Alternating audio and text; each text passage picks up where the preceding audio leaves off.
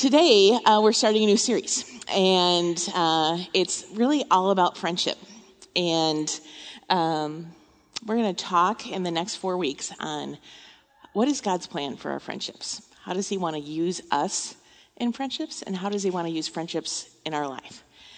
Um, it's designed to help us understand that and what God is inviting us to do to become better friends.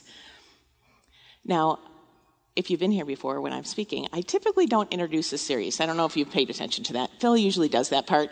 So I, I uh, picked his brain a little, like, what do you want me to say about this series? Because I'm doing one of the messages. And so the one thing he wanted you to know is that this is not an expositional s- series. Now, that's a big word, so I'm just going to describe it. We tend to actually go through a book of the Bible, not quite verse by verse, but maybe story by story or passage by passage.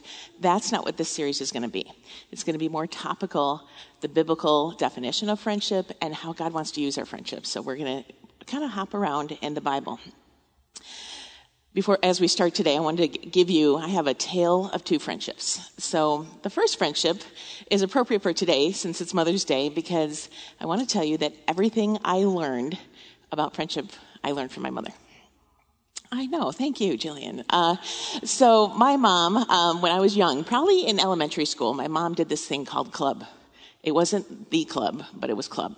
And club was a gathering of her high school friends. And once a month, they would gather at someone's home and they'd bring appetizers, they would bring wine, they were wine drinkers, and they would circle up. At our house, they circled up in the living room and they'd talk for hours and they did this monthly. So my mom at that point was a single mom. And so she would actually drag me to the other club events that weren't at our house. And I'd play with their kids. And um, it was kind of a memory for me that this is what they did. The thing is, is that they kept doing that all throughout their lives. And so they didn't actually, eventually they stopped meeting monthly, but they continued to gather to support each other and to catch up with each other. And um, they saw each other through a lot from getting married to having kids. Some of them divorced, some of them lost husbands, some of them had husbands that had a um, illness that they walked through together. Um, my mom started a business. And I'll never forget at her funeral, they had just met for another time. And some of the gals came and showed me pictures of how they were still supporting my mom to the end. And what I learned from that is that friendship is consistent and supportive, and it's sometimes even inconvenienced. The other tale of friendship is not quite so um, inspiring. Uh, when I was in my 20s, my roommate Wendy and I, um, we started going to a new church. And um, we were looking for other single gals. We were in our 20s. And so Sherry started coming to the church. And we decided we were going to get to know her. So we invited her out for coffee, dinner, I don't remember. And we sat across the table from her. And apparently we peppered her with questions.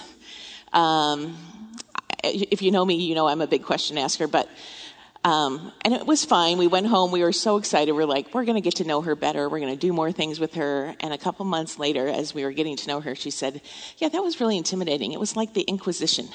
I wasn't sure if I wanted to be friends with you guys still." um, so what's different about those two is um, they happen kind of. we can be both of those people, can't we? That person who's really good at friendships and supportive, and the person who is just unaware of how they're coming up and intimidating people they want to get to know. And so that's actually the point of what we're going to talk about today. The point being that we can know all the things. We can know how to build a friendship. We can actually know all of the gospel and want to use, allow God to use our friendships. But if we don't know how to make friends and grow friendships, we're kind of stuck in the water. And so today we want to look at friendship being um, about discipleship, right? Um, then coming weeks, we're going to talk about friendship as a sacrifice. I don't know if Phil wants me to do this, but I'm doing it, and I hope he's not changing the to- topics. Um, friendship as justice and friendship on mission, right? These are all things we need, we want to learn about and hear what God has to say. But today, we're talking about how God wants to use our friendships and use it in our lives. And so when we become better friends, we become better disciples. That's the gist of what we're going to talk about today. So before I kind of launch into what I'm bringing to the table, let's pray and ask God to be with us today. So, Father, I just thank you for the opportunity to talk about friendship and to talk about our role in being transformed by friendship and transforming friendship in our world. And so I pray that you would just speak to us from your word, speak to us from what we're going to be talking about today, and that um, you would remind us and invite us to become better friends and better disciples. And it's in your son's name we pray. Amen. All right. So when I thought about this, um, I had all kinds of options to go, but but I really wanted to talk about what makes us better friends.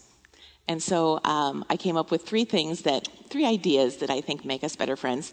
The first idea is that we become better friends when we understand who we are. Friendship at its core is connecting our hearts to the heart of someone else, isn't it? So, what gets in our way of that sometimes? Sometimes we do great at this, and sometimes we just don't know how we're showing up. And I think it's because sometimes we operate on autopilot, right? We can operate just like my story with my friend Sherry, who is still my friend today. Um, but we didn't know how we were showing up. We didn't realize we were intimidating her or um, that it was a little awkward for her. Um, Phil would like that because he likes to embrace the awkward, but she didn't. She was more of an introvert. And so um, we show up in autopilot when we see the world the way we've always seen the world, and we don't actually examine our thoughts, our views. We show up um, we're on autopilot when we just keep reacting to the same things over and over. Or even when we show up in friendship and we expect others to um, see the world the way we see it. And when it comes down to it, understanding ourselves uh, boils down to are we self aware of how we show up in the world? In her book Insight, Tasha Eurich, she's an organizational psychologist, did this study. And in the study, she, um, she interviewed people to ask about their own self awareness. 95% of the people said they were self aware, but only 15%, I should make you guys guess how much, but 15% were actually self aware, uh, which means that all of us have work to do when it comes to this. The key is to live the examined life. If you look at scripture, Psalm 139, David ends that psalm with, Search my heart and know my thoughts, right? Um, Lamentations, where Jeremiah is uh, kind of recovering and um, from a, their city has been overrun. He is saying, Let us examine our hearts and return to the Lord. You see this throughout Scripture. And in the parables of Jesus and other stories, you see how people didn't examine their lives and were turned away. And so, what are the th- components that can help us when it comes to this? I had two that I came up with. Examining our life helps us become who God made us to be. Psalm 139 says he knit us together in our mother's womb, and he has a desire of who he wants us to be. Also, examining our lives and learning self awareness helps us um, to embrace the idea that we can be transformed in our friendships. I have this second friend, Sherry, spelled totally different, so it makes sense to me, but not to you. Um, I met her when I first moved here to Minnesota, and I joined this small group. It was a couples and me small group, and she used to say, Friendships, community is the sandpaper on which God wants to polish us. And if we can't, we aren't good friends, and if we are not uh, engaging in friendship, God can't use that to polish us and make us more like Him. So my own journey through self-awareness started with the Enneagram. So I don't know if you know what the Enneagram is. I am an Enneagram coach. And if you've been here at all, you have heard Phil shout out numbers from up here, right? Seven, three, one. That's the Enneagram. I'm sorry. It's numbers and it's also names, but no one ever uses the names except Enneagram coaches. So we all use numbers. Um, it is a personality typing system that is based on why you do what you do. It's based on your core motivation. And um, there's nine types, and no type is greater than the other, but it can really help us with self awareness. And that is what helped me with self awareness. Now, what I'd like to say is you don't have to use the Enneagram, um, but I would encourage you to find something that helps you build self awareness. For me, that tool has been the Enneagram. Now, when I started my business, I went and got certified in San Francisco, and I came back, and the first people who were volunteering to work with me were Phil and Leona. and so I sat down, they came to my townhouse and we sat down and I helped them discover their, their types and then what they could do with those. And they were all in they just were so excited about it. In fact, Leona fancies herself a little Enneagram coach herself.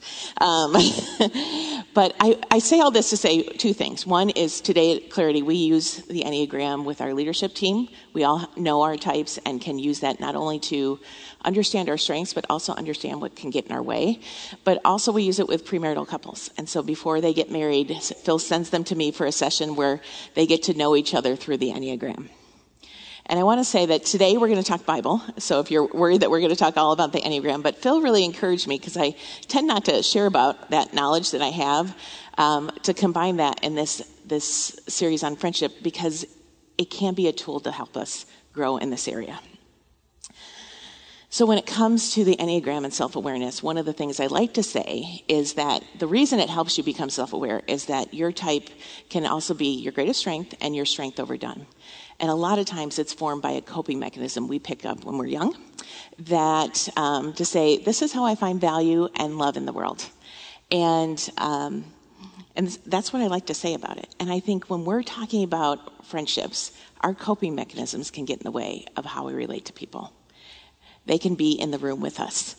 And so it's really important for us to be aware of that and to be working on it. Now, self awareness isn't a, I, I did it, you know, I, I took a day and I decided to be self aware and then I'm never doing that again. But it is a journey. It is a practice of saying, how can I become more and more self aware and emotionally healthier in my friendships?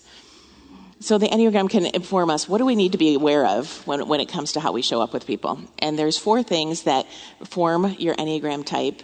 But even if you're not using the Enneagram, you can use these ideas to say, how can I become a little more self-aware? So the four things are core, our core desires. So what is it that we want? What is it that, that drives us? So for me, all through college, what drove me is I wanted to have a job with meaning and purpose. And that was really significant to me. And sometimes that got in the way of my relationships. We'll see later. I'll share a little thing later. Um, our core fears. What are we most afraid of or that could happen? And then we kind of overcompensate with our coping mechanism.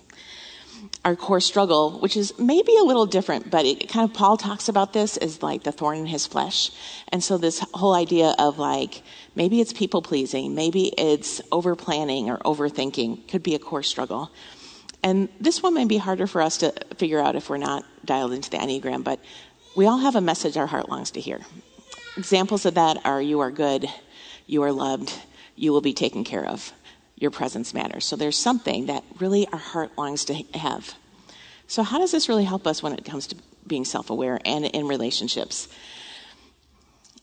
Our coping me- mechanism can get in our way when we relate to people, right? If we keep relating in the same way and not understanding how we're doing that and how that could be a roadblock to better friendships. We just keep going on autopilot and we don't connect the way God intended us to connect.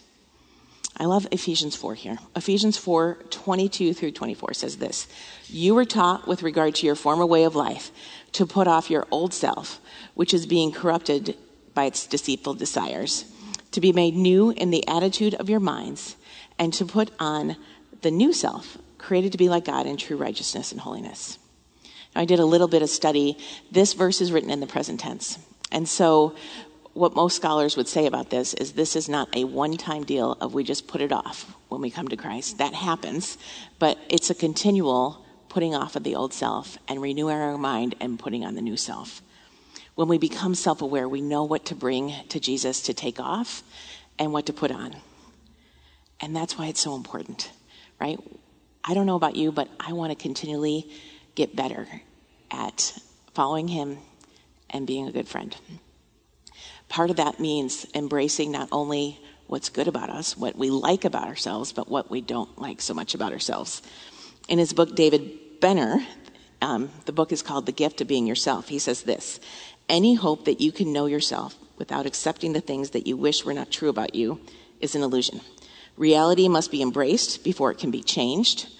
Until we are prepared to accept the self we actually are, we block God's transforming work of making us into our true self that is hidden in God. Our friendships can be that. They can be what we give to others and what they give back to us as becoming our true self. And our friendships can expose those things, right? If we're listening, if we're available. We want to be better disciples by becoming uh, understanding ourselves. Second thought, my notes are backwards. I'm sorry. Um, second thought that I had not only is it understanding ourselves, but is showing up with compassion for others. When I started studying the Enneagram, it was enlightening for me because I started understanding, oh, that's why I keep doing that and I feel stuck in that. But the added benefit, the bonus of that was that I was able to actually now see what, uh, what was driving others and have more compassion for them. I think when we become more self aware, that's the natural overflow, right? We start to understand, oh, people don't think, see the world the way I do. And how can I have compassion on that?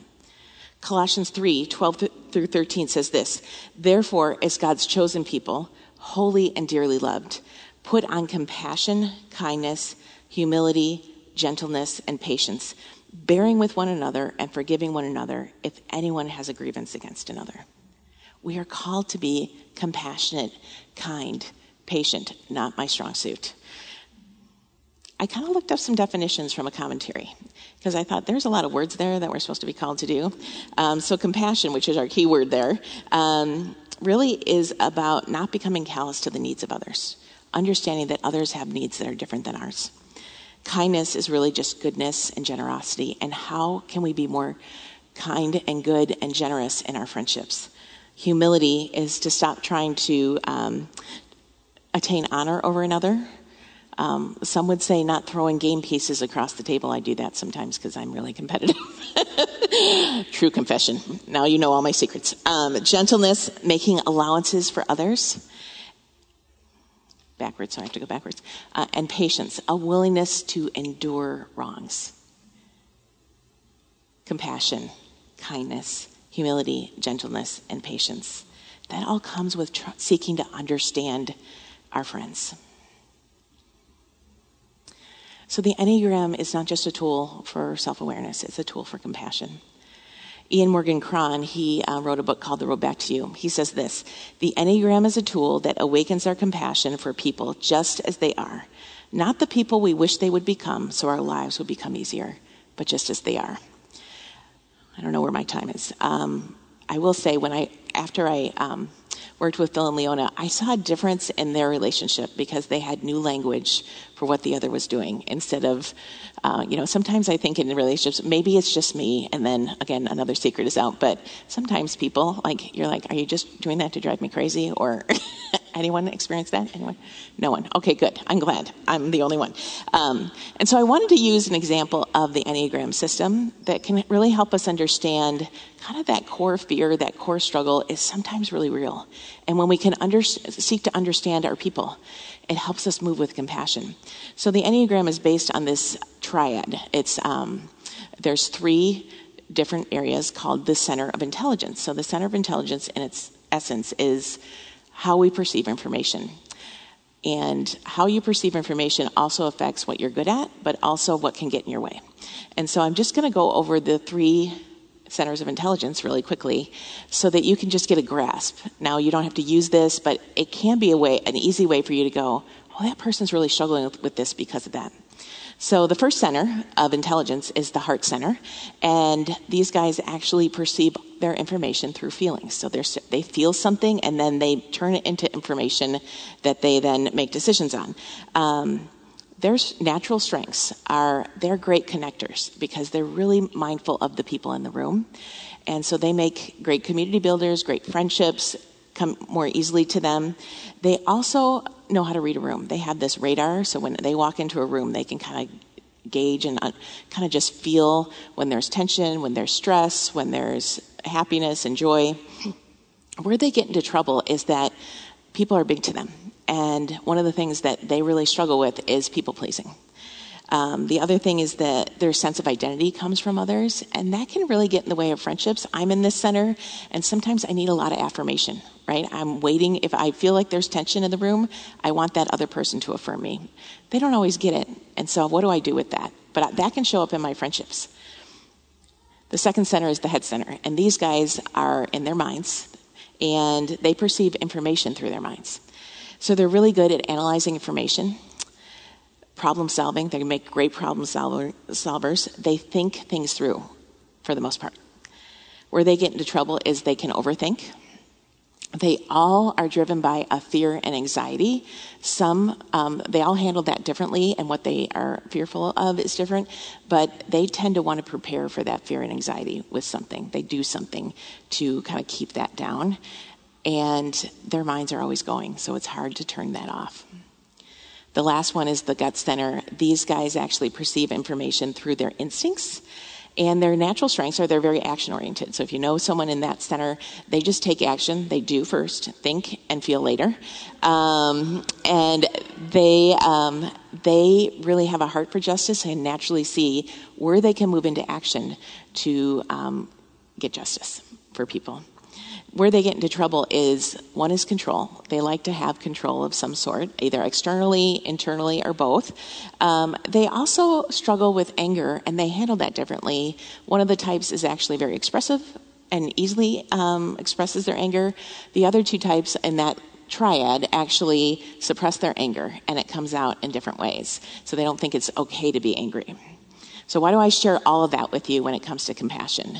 Because I think this is an easy way for us to really start to build our compassion muscle is understanding what gets people into trouble, right? When they're overdoing their strengths of, for instance, the gut center action orientation, they can actually leave people behind. They can be more intimidating as a group. And so thinking about how do we show up with our friendships where we know that some of these things that get them into trouble are real fears, are real things that hold them back, and maybe they're not even aware of that. And so, how can compassion come along? When we seek to understand our people, it's important for us to slow down and acknowledge that what they fear is not what you fear, and that you move toward them in compassion. It's not perfect, and it doesn't mean you do everything the way they want things done, but part of the awareness is understanding they see things differently. The last piece that I wanted to talk about is good friends know how to discern between compassion and enabling. The biggest question I get asked as an Enneagram coach is My friend is an Enneagram, you fill in the blank, and they don't like this. So, how can I give them difficult news? Or how can I challenge them with this or confront them with this? My answer is always the same, which is you don't actually need to enable them in their coping mechanisms. So, as we reviewed, that um, the Enneagram types are coping mechanisms. And sometimes we can get so overboard with our friendships that, and wanting to, especially if you're naturally compassionate, I am not, so, but some of us are. And I think we can naturally want to not offend them or not hurt their feelings. And sometimes what they need is a challenge, a truth spoken in love. And I see this all the time. People ask me all the time, now I know that they're this number, so they don't like this, so how can I do this? And I always say, there's a fine line between compassion and then enabling things that they need to work on, that God wants to work on them to make them who He wanted them to be. I have a, friend, a story about this. Um, I have this friend, Becky, and Becky and I are not the same time. And um, we met at the last church I worked at, but before I worked at the church, I attended the church and had gone to seminary. And my biggest dream was to work in ministry and get paid to do it. And really, what it came down to is uh, I wanted Becky's job. She was the women's ministry director. and as you can imagine, that created some tension for us early on. so I became a volunteer in the women's ministry. And one day, Becky invited me to go on this training trip. So we drove to Chicago uh, and we did a kind of a, I think it was like a four day training, three day training on women's ministry and leadership. And I was all excited about it. I was honored to be invited. And then we get there and every person in the training except for me is a paid person at a church. And um, when I look back on it, it seems really dumb, but that really triggered me. And I was feeling very self conscious. I was feeling like God had forgotten me. I felt like Becky had forgotten me. And so uh, we spent a lot of time, you know, they'd train us and then they'd tell us to go work together. And I would get really snarky with her about she gets paid, I don't. And so we fought. Uh, and Becky, uh, I just talked to you about this type, but Becky is a type 8 on the Enneagram, so she freely expresses her anger. And at that time, I was really more of a runner. I didn't really like to talk about my anger. Um, and so we fought. We would fight in the room, and she would go for a walk, and I would cry while she left. And then we'd kind of work it out and go back to another training session and then have the same conversations over and over again. And it was really interesting because by the end, I was like, I don't know if I want to be friends with her anymore. this is too hard on my ego. Uh, so we went for a walk to try to work it out, probably one of the last days. And she just asked me, What is really going on underneath? And if you haven't gotten the drift of what I've been trying to say, is a lot of times what is happening on the surface is being caused by something underneath, and we very rarely look underneath, underneath the hood of what's what we're doing. And so um, she asked me, and I was really afraid to sh- share with her. I didn't want to be vulnerable with her. And she said something that changed my life, changed our friendship. Um, she said, No matter what you say, I'm not going anywhere. And so I confessed to her, and we had a great walk. And then we went to another training session, and we fought again. but the reality was, I really wasn't self aware. And Becky could see that. And she knew the line between compassion and saying, Yep, I get it. I get that you want to be paid to be in ministry. I get that you want to do this for a job. I know that's hard to be waiting on God to provide that place. But she also knew that some of these behaviors were getting in my way. So we came back, and I um, I avoided Becky for a while because it was a very silent car ride, six hours from Chicago here. Um, but I will tell you that she pursued, and um, to this day, she is someone I trust with the hard stuff. I allow her to speak truth over me um, with less weeping and gnashing of teeth uh, now than it, it used to be. And I think good friends know how to speak truth over us, don't they? They know we need those people in our lives so God can use friendships to transform us. And I don't know about you, but my friendship with her has been long. Um, I can't remember how long I've known her. Probably 25 years, maybe 22 years. Um, I want to be that person to someone else too. I don't want to be dancing the line and not being afraid to speak truth and love because I want to be compassionate. Ecclesiastes 4 9 through 12 talks about this, right? Um, two are better than one they, uh, because they have a good reward for their efforts. For if either falls, his companion can lift him up. But pity the one who falls without another to lift him up. Also, if two lie down together, they can keep warm. But how can one person alone keep warm? And if someone overpowers one person, two can resist him. A cord of three strands is not easily broken. I know what you're thinking. Isn't that the wedding verses? Does anyone has anyone heard that at weddings?